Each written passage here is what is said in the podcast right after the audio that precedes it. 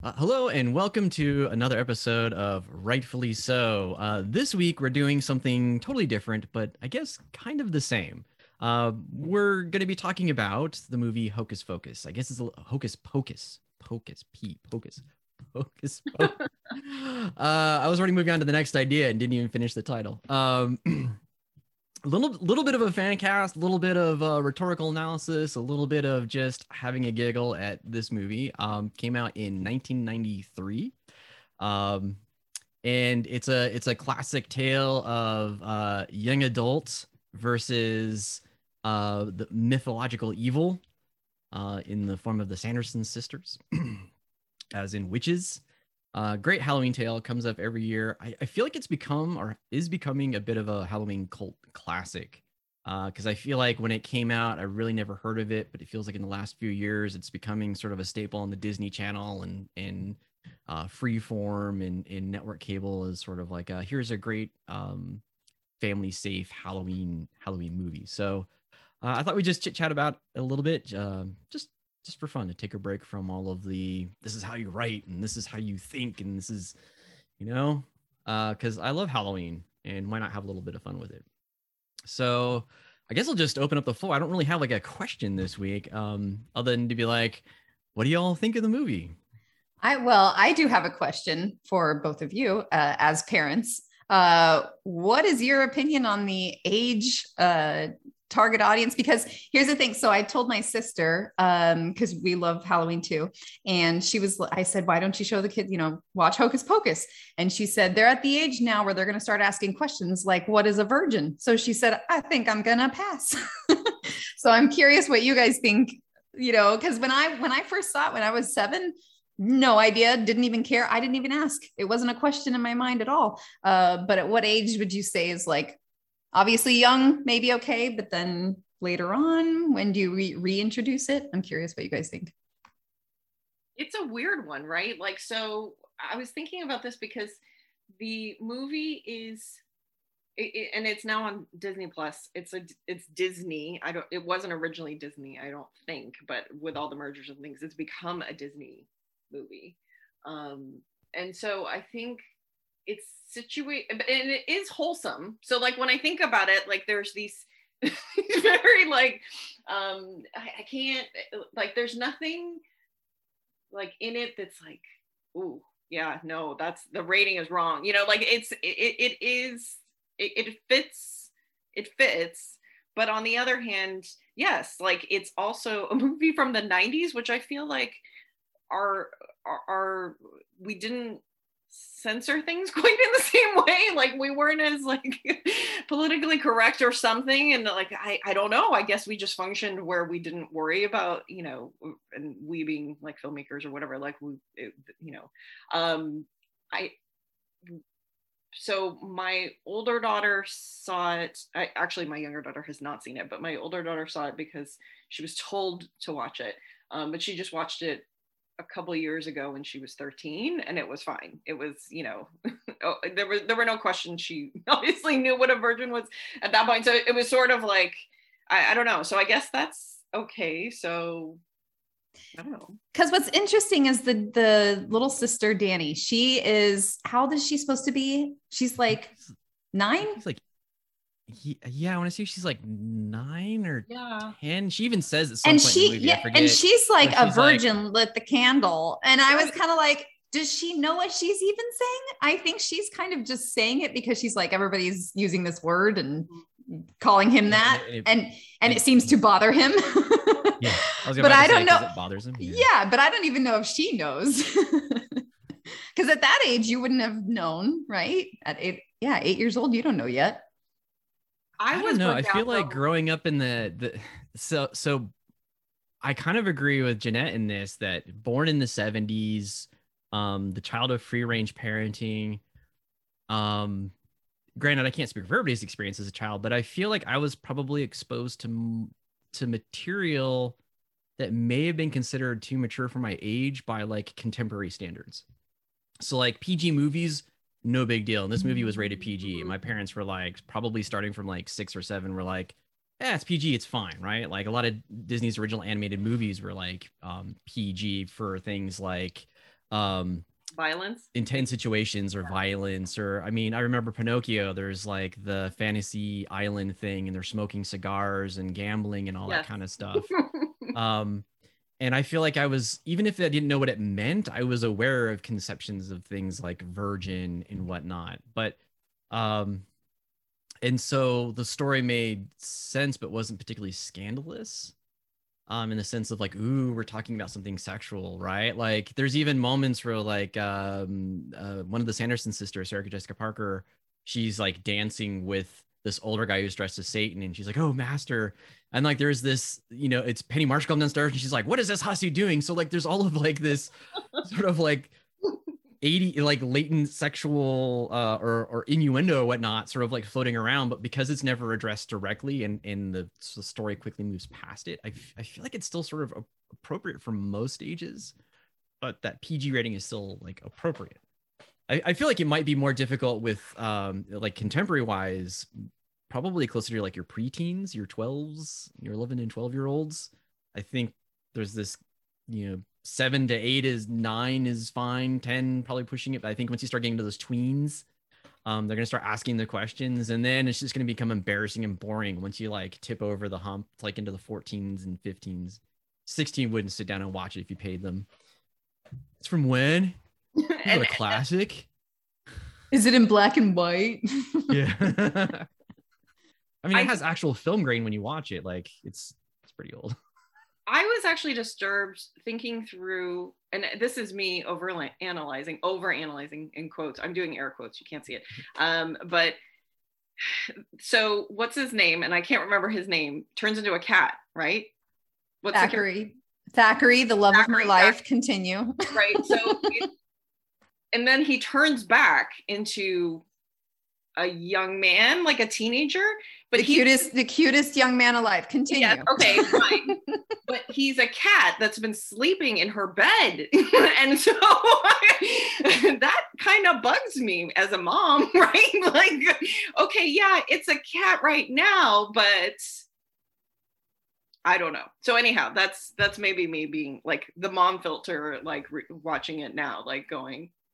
No, no, "Mm, no. It's it's it's Disney. She never changed in front of her cat.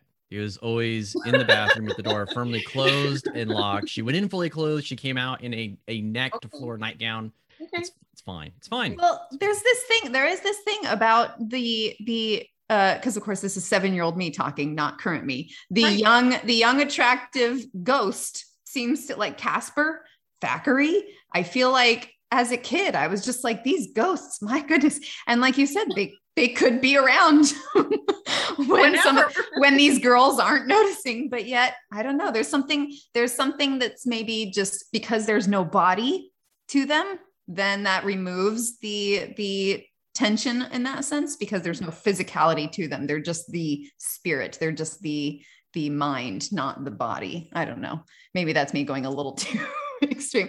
I mean like i said seven year old me was still just oh my god this cat is a cute boy i am so excited right now my two loves in life are the same It's funny because you always get that payoff, right? Like the the girl gets to to kiss her her formerly cursed love interest, right? Because Casper ends with Christina Ricci finally getting to kiss a real life boy version of Casper, and Thackeray turns back into a.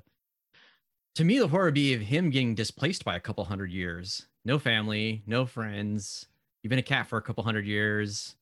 Welcome to contemporary America. Good luck with that. You don't have a social security number. That's terrifying. Wait, doesn't he like walk off into some sort of like the end of the curse? Doesn't he like He- walk off? I think he joins his and- little sister Emily. Yeah. Um, but but on your note, I w- I'm curious: is this a potential plot, you know, hole or something in the in the film? The fact that there has never been any other virgin to light the candle, you know, because he says something about how he's been protecting this candle, he's been making sure nobody's, you know, lit and brought back the witches. But I was like, okay, so that means that you've literally had contact with like multiple people and like, hey, don't like that. And no one else has been like this cat talks. This is we should investigate this more. So i find it interesting that he got away with uh, protecting this candle for so long and not blowing his cover of being a cat. I wonder if just just like attacking people as a cat, just coming in like all fur and claws is like enough because it looks like no one has been in the Sanders like when the movie uh finally introduces them to like the moment of crisis, right? So we're getting to the point of conflict. Someone has to sort of start the the the, the conflict part of the story. It looks like no one has been in the Sanderson, Sanderson sisters museum slash house in a long time. Like everything is just blanketed with cobwebs and it's forgotten and barely locked, right? And they're just kind of like goofing off in there. Like I feel like that's a place where like everyone sort of stays away and it's gotten forgotten about which I feel like in, a, in, in any kind of town, that would be the place where like the teenagers go to hang out to smoke weed. So at some point, a virgin should have lit that candle, right? Dude, it would be cool if we totally lit the candle and like. So how does that not happen? And, and while they're high, dude, the cat's talking. Oh, dude, we were high that night. yeah, yeah. Remember that cat talking to you? I was so high. yeah, I told you not to smoke it, man. What was in that? Oh, so good. Do we need to address the three witches first of all? Okay, out of the three. I hmm. feel like I want to be assertive in my statement and say that I think Bette Midler is one of the greatest witches in television history or in film history. Challenge me. I think more I thought, because me more because I, I, think to me she kind of embodies everything that I imagined a witch would be when I was little. V- scary for sure, right? But then also also, you know, conniving and and like thoughtful. Like she's not an idiot whereas, you know, obviously Sarah kind of takes on that part for the for the comedy factor. But Ben, you know, uh, Winnie is basically one of the most intelligent but like also one of those with the tragic flaw of you know pride kind of gets in the way a lot of times you know? So i feel like she's kind of the embodiment of what i always imagined a witch would be when i was when i was a kid. Yeah her her her competence sort of belies her appearance or vice versa right? So like she looks a little bit ridiculous but i was watching on youtube sort of a behind the scenes sort of like here are some of the special features that would have been on the vhs tape when it came out. Um, and they talked to Bette Midler about crafting the appearance of of Winnie like and she's like she she stole the hairstyle from you know uh a, an english queen. I, I, can't forget it was like mary queen of scots or something like that but like the crazy sort of like heart-shaped hairdo came from a queen. And she's like i wanted her to have that cupid bow's lips because that was like like sort of edwardian fashion and like the rouge cheeks like she thinks she's very stylish even though she has like sort of like these ridiculous sort of like protruding buck teeth um, and and she's sort of like vain, but she's also very competent. Um, she's obviously in charge of the sisters and and has some very powerful magic. And and her the way she carries herself and her confidence and the way um she can sort of turn every situation to to her benefit. I mean, she's I don't know, she sells it, right? As as being something that you should be scared of. So even though she may not look terrifying in the way that like the wicked witch of the the east from from dorothy where she's totally alien and green skin and hooked nose um but she's almost like um uh, winnie's almost clownish with like the white makeup and the rouge cheeks but you get the sense you should be afraid of her like she is kind of terrifying whereas her sisters sarah and mary are sort of like the comic relief to her straight woman you know um they their their sort of nonsense kind of puts her her her competence in stark relief. Like you you get the sense of of her ability and her power in contrast to those two. Which one says I smell children? I'm not remembering this right. Uh, that's, um, that's Mary. and Jimmy. That's Mary. Yeah. Yeah, Mary's the one that always smells them, and then Sarah's the one that that will sing to them, um, to get them to lure them in. That line just I smell. Yeah. There's a line I, in the movie I chuckled at. They're like, her father was a bloodhound, and they said she could smell children a mile away or something like that. I will say she is she is so good. I mean, she I'm not, you know, not to take away obviously from Sarah and Mary when I talk about Winnie, but the two of them are just, I mean, they are perfect complements like of of Winnie's character, I feel like. So you I feel like you can't separate the three really, you know. Um yeah. yeah, I feel like you don't quite get the sense of how scary Winnie is without that contrast to her sisters. And like Sarah taken by herself, she's very childlike and and not intimidating and she's almost toddler like like sarah's almost like toddler like she repeats words she dances she sings um she's easily distracted um I, you know if you were using contemporary terms i'm like she's somewhere on the spectrum like uh that that uh perseverating and, and other things that we noticed in my son when we found out he was like on the spectrum like oh that makes sense. And then and then mary's just i, I never feel like um mary is ever scary other than she makes it harder to like hide and get away. Like you can't just like hide in a corner because she'll literally sniff you out. Uh like that's the thing that makes her scary like uh but but really i feel like those two like if you took either one of them and was like okay this is the witch that's going to sort of like anchor the story i'm like they're not that that scary. They're kind of one dimensional and and i feel like they're just there to sort of make winifred that much more scary. Does it ever specify or do they ever specify that like each of them has some sort of special ability? Because obviously mary, mary has the smelling sarah's kind of like the um siren or you know kind of using her her singing special abilities. And then winnie kind of is the one to do the magic. But i feel like they don't really go into like every witch has a trait. They just kind of you know say that these are what the witches can do and take it as you will you know which i find kind of interesting. Like they don't they don't work too hard to establish this world and force it down the audience's throat like this is the world of witches and here's how the, all the rules that they live by and anything like that which I kind of appreciate. I don't need that all the time. no, I thought it was really um cleverly done because they have sort of that the movie opens with the um the the 18th century sort of you know thackeray wakes up and his sister's gone emily's gone and they establish that the witches live in the woods there and that they're scary and that they want it they want children to get young and they established the roles of each of the witches, right? Because Sarah's singing, and then you know, um, when when Thackeray is hiding in the house, you know, Mary's sniffing him out. So like that that opening action does a really good job of sort of establishing the role in each individual character and and how and why they're they're terrible, scary witches. Uh, and, and then we get to you know jump cut to to modern Salem. Um, so it, it's a nice in terms of like filmmaking, it's a nice um economical way to do a lot of exposition right?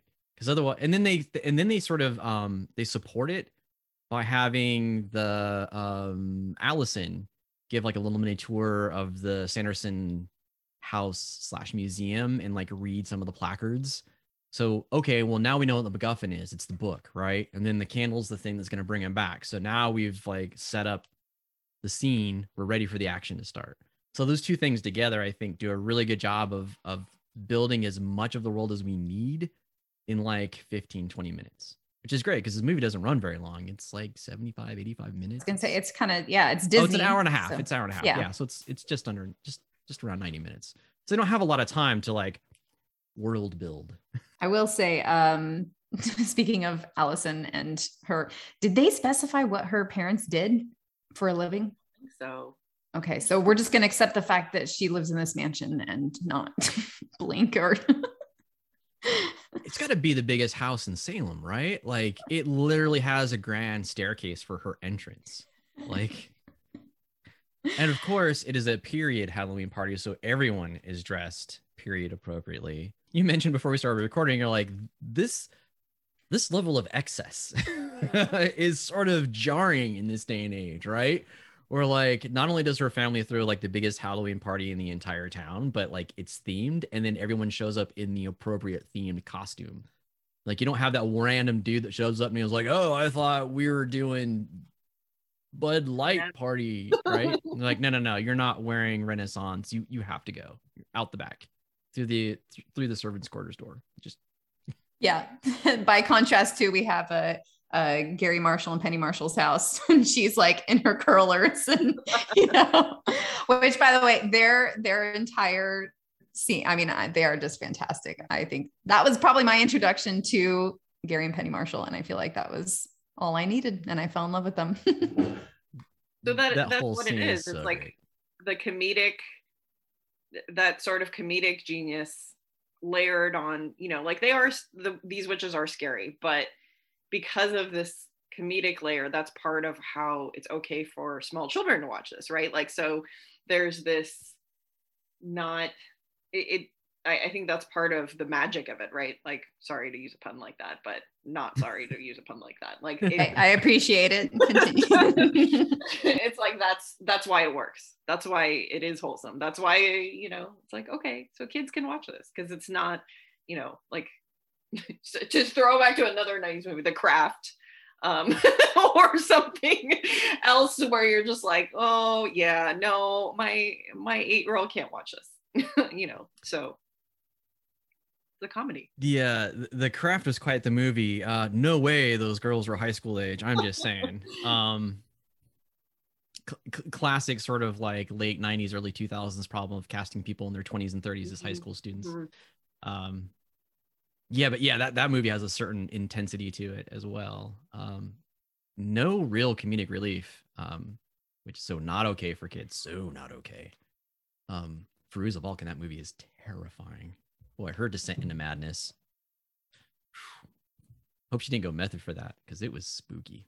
Um, Midler. Oh, oh, and then the whole moment, um, the, the, the anachronism of of um, Winnie just capturing that contemporary music, right? You can't have Bette, Bette Midler in a movie and not sing, obviously, right? So she does the whole like I put a spell on you to like and sings that song to bewitch the whole town.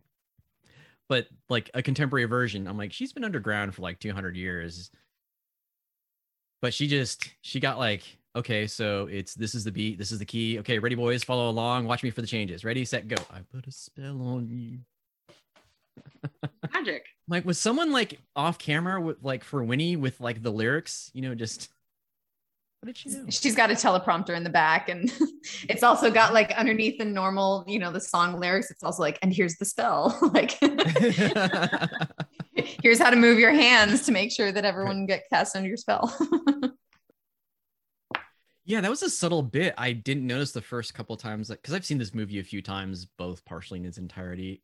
Um, but that whole scene where she's singing, I this time I noticed all of the hand movements and they were very deliberate. I'm like, oh, she's she's not just singing, she's deliberately casting a spell. Like there's hand motions and gestures that she's doing very deliberately.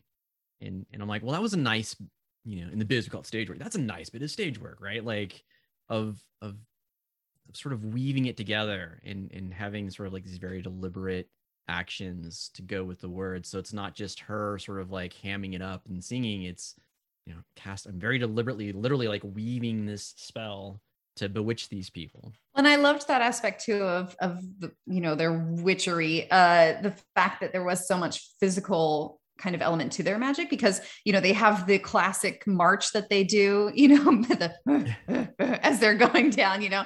And then even when they were saying some of the spells um like when they brought uh billy you know back from the dead and they have their little chant you know wiggle thy toes open thy eyes you know and they have that chant but at the same time there is so much kind of physicality to it. And i i feel like that is kind of what i always imagine with witches too because you always you know you whenever you read the stories or the kind of the old classic stories there was some sort of, you know, either they're around a cauldron doing some sort of dance or something like that. So I kind of appreciated that they incorporated that. And it wasn't just so much of like, oh, I'm just going to say a few words and hocus pocus. You know, it's more, it's more like active.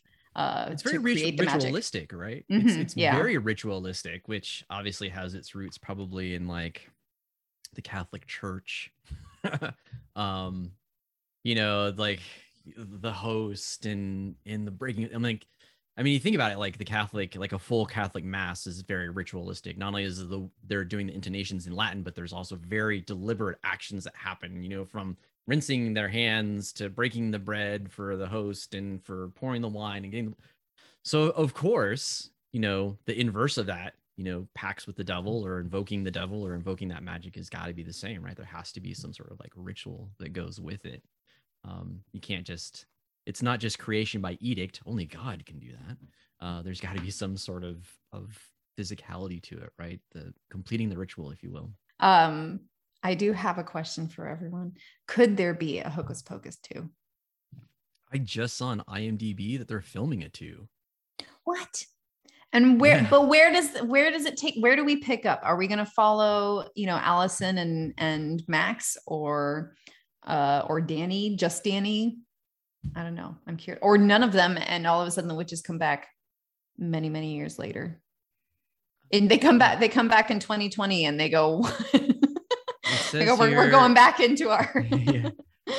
So it says here that three young women accidentally bring back the Sanderson sisters to modern day Salem and must figure out how to stop the child hungry witches from wreaking havoc on the world. Um, and right now it looks like they got Sarah to come back for it. I don't know if really? this is this is true, but like according to IMDb, they're saying that they've got uh, Kathy, Sarah, and Bette all to come back to reprise their roles as the Sanderson sisters. Really? Oh my gosh. Um, I think it would be interesting if it was um like three like teens or preteens because that feels like the Disney thing to do. Um, who who are sort of like the original characters, sort of like laughing at the idea of this stupid myth, and then the story of when the, that time the Sanderson sisters came back, and they're like, got their cell phones, like, haha, we're gonna do a TikTok challenge, we're gonna light the virgin candle, bah, right? And then Danny's obviously yeah. gonna be like middle aged at this point with her own awesome house somewhere in in Salem, right? Uh, she's and, got and, Allison's house. yeah, she's got Allison's house. she's moved in. she's a real estate lawyer and she foreclosed on it. Um, oh God, if they take selfies with the witches, like, oh, this this could hurt. This could be painful. Uh, it, it, it could be rough, yeah. Um, but yeah, I feel like that would be cool if they could, you know, tie back to the original film, like have Danny um as sort of like a middle aged mom who's like oh, these damn kids, you know, we barely beat the Sanderson sisters last time. And she's the one trying to speak, you know, sense to all the adults. And the adults are like, look here, you crazy old cat lady, you know. And so of hey. course it's up to the teens then to to figure out how to to stop the Sanderson sisters with the help of the crazy cat lady that lives down the street. She probably did get cats. After after having Binx, she definitely got more cats. she has 13 black cats. That's that's the pitch. On behalf, speaking for all cat ladies, I feel like that was a move that I would make. So yeah. she's just rescuing all the black cats because it's Salem and she doesn't want anything to happen to them. Right? Black cats are the best. they, I, yeah, they are the best. They're the sweetest things. They don't have to talk. no, it is a bonus though. It is helpful. No. Oh. Yeah, that's the other uh, side effect of getting old is some of your favorite uh, films from when you were a child start getting remade. Uh, I know they're doing that with Ghostbusters too. Too. Uh, Oddly enough, I'm kind of excited for that one. I'm excited too, but I'm also afraid. You know, as as we are now, whenever they redo stuff, it goes because the last redo Ghostbuster remake, you know, wasn't. Hmm. I feel like I don't want to be too mean. They, no, I feel like that one was tangential to the book Ghostbusters. Like I see what they were trying to do, which was interesting, right? Was that doing an homage to the original in the sense that those three inspired this huge like franchise spin-off right? And there was all these different cities in america and they all had their own local ghostbusters and then these three women three women uh decided to sort of like pick up that mantle because no one else would right? Sort of like new yorkers like poo-pooing the whole thing. Um not again, not here, not in the greatest city in America. Uh, but it always felt somewhat tangential to the originals in that they sort of borrowed ideas, but they didn't know the directors and the writers didn't understand what made the original films so good. And what makes me hopeful about this new one is that uh, Jason Reitman, his father, did the original Ghostbusters movie. He's gone back to those original movies. He understands the formula. He's carefully cherry picking elements to tie those two universes like very tightly together and very much make this a continuation of that original universe right? Not just pay homage to it but like actually make it a continuation and and give it its due right? Like the fact that they're moving into egon's old farmhouse and that you know they're they're sort of rediscovering what it means to be a ghostbuster and, and what they actually accomplished and all that good stuff. So i'm really hopeful for it. Like it looks good and I'm, i've already got my ecto one ready to go up there. You can't see this on the podcast but i have a lego ecto one that i built um, with my son you know i put that thing together uh, it's amazing. Yeah. Those are good signs because I feel like largely a lot of, I think why we're feeling like these reboots are kind of like, hmm, is because it feels like some of these are just literally, let's put this in this time. So we're, we're moving it up to present day and then we're going to just swap genders, right? Like, so we're going to just make the Ghostbusters women or, um, like even Ocean's Eight or um, there was a whole thing with um, speaking of 90s movies, um, Mm-hmm. he's all that, and now there's she's all that, all you know, and yeah. so it's like this it- almost like that's enough, right? Like we're just gonna swap genders, and so then, but it's like it's it inherently changes it. I mean, it's like I don't know, it it's not. I don't know. It, it does. Like doing a gender swap changes how the story functions. And I think the other problem too is there's this idea that the IP is enough, like the intellectual property is enough. right. Like we have this label, we have the brand name, we're putting Nike on the side, so obviously it's Nike, right? Um, and I think that's misunderstanding what makes those films so popular and so near and dear to our hearts, Mhm. right? Um, like Ocean's Eight, I didn't think that was a bad movie It wasn't per bad. se, but it didn't have the spark of the origi- original No. Oceans, and I think it's because the interpersonal dynamics weren't quite there. They're like, yeah, we got a team together, and it's a heist film, and I'm like, but the interpersonal interactions weren't they weren't as convincing right we Right. there wasn't that sense of camaraderie they very felt much like an assembled team of strangers who did the thing and then they moved on Mhm. um and the ghostbusters the gender swap just felt like they had zero clue what made the ghostbusters funny. Because it wasn't deliberately a comedic film. It was a horror film that happened to be funny. Like the original ghostbusters was a horror film that happened to be funny. Whereas i feel like the new ghostbusters or whatever they called it um was trying to be funny with horror elements. And i'm like Right. they they missed the mark there right? Um and then uh, what was the other one you mentioned? Because i saw that one too oh, he's all was that, and she's all that. oh he's all that. Like it's it, it doesn't work. When i was no. you have to understand I- how g- gender well, changes things Like, it, did, it didn't. It didn't. The charming parts of the movie are gone. Like so, with the original, um, Brock is the stupid but famous um, real world uh, celebrity, and there is no Brock, and so then you're sort of like, oh, okay, you know, like, and he was you know I, that that was i felt like so that piece it was just inherently a different film not having that character. And then um they, they tried to speak back to it. So Rachael Leigh Cook who's originally I can't- I forgot her name but the lead in the 90s version is the mom. Um Mhm. but it's it's kind of cringy because uh Addison Rae is this um TikToker and she's the main character now, and it's just like it's it's I don't know. It didn't the other problem too Well, is we're no longer the target audience for these things. The remakes aren't necessarily Maybe for us. I mean, I- that's the, the that's thing I I, struggle though, with sometimes, I'm like, maybe it's not for me, and that's part of the problem. But but that's that's I guess that's part of my fear with like the Hocus Pocus too is that part of it was the dynamic between Mhm. Max and Dani, Mhm. um, and that was what was made it super relatable to as a kid because here you have this older brother younger sister kind of dynamic, and so as much as he doesn't want to be around her during Halloween, you know, then all of a sudden he protects her and has to you know fight for her, and so it's kind of neat to see their bond grow through the movie. Meanwhile, he's trying to impress this crush that he likes, Allison. You know, so it's that was such a relatable dynamic. Um, I feel like on multiple levels, where because you had the romance, but you also had that sibling relationship too. And so with having three, would you say three like preteen or teenagers? it says Are the ones that young find- women. It just says Okay. young women, so I'm gonna guess teens. Yeah. Although that- the use of the word women suggests maybe even like 18 to like 20. Okay. Because that makes me think it is going to be a different type of movie then. They've kind of taken out maybe some of the what made Hocus Pocus such a classic for kids.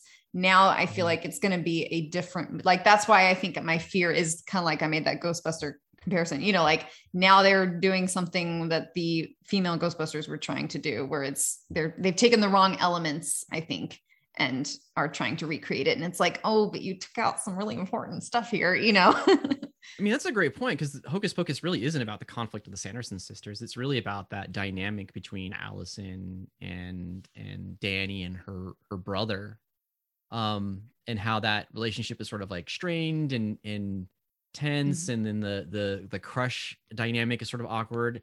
But like Allison is is not some damsel in distress, right? Like she fights, she gets in there and she fisticuffs with the Sanderson sisters too, and in fact you know defends uh, Dani and her brother a couple of times, right?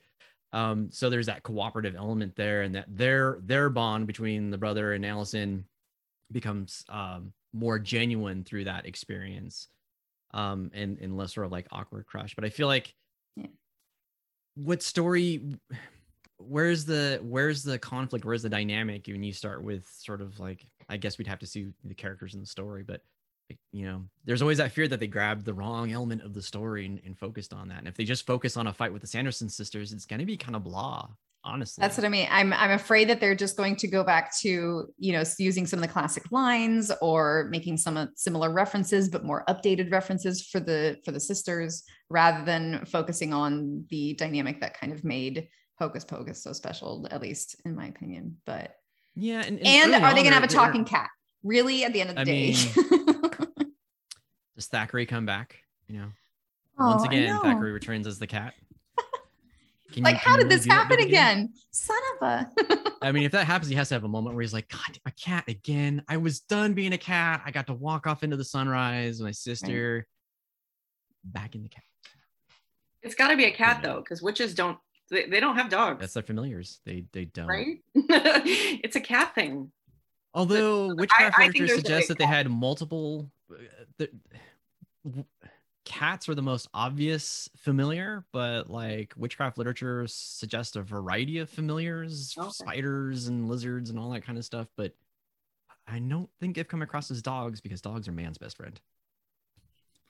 but but cats really need to be in it because they're the ones that are perfect. Uh, okay. I'm not. and I'm not even going to apologize. note- I'm not even going to apologize. That one was just bad. That one was just- Well, this is a fun discussion. Um, but I think on that note, uh, we'll we'll wrap it up here for. for What do you mean on that? I just I can't I can't do better than that Letting pun. you off now. Um, and I I'll certainly allow- don't want to do worse. oh, It's okay. I also feel like we've used our 20 minutes. Um, we've used our 20 minutes and then some. So I don't want this to run too long. But this was a great conversation. I really enjoyed it. And um, uh, yeah, that'll do it. I think that'll do it for for, for this week. Uh, we'll be back to our regularly scheduled uh, rhetoric discussions uh, next week. So uh, if we, um I guess at this point we have another awkward sign off. I just don't know how to end this one. Other than amok, amok, amok. Amok.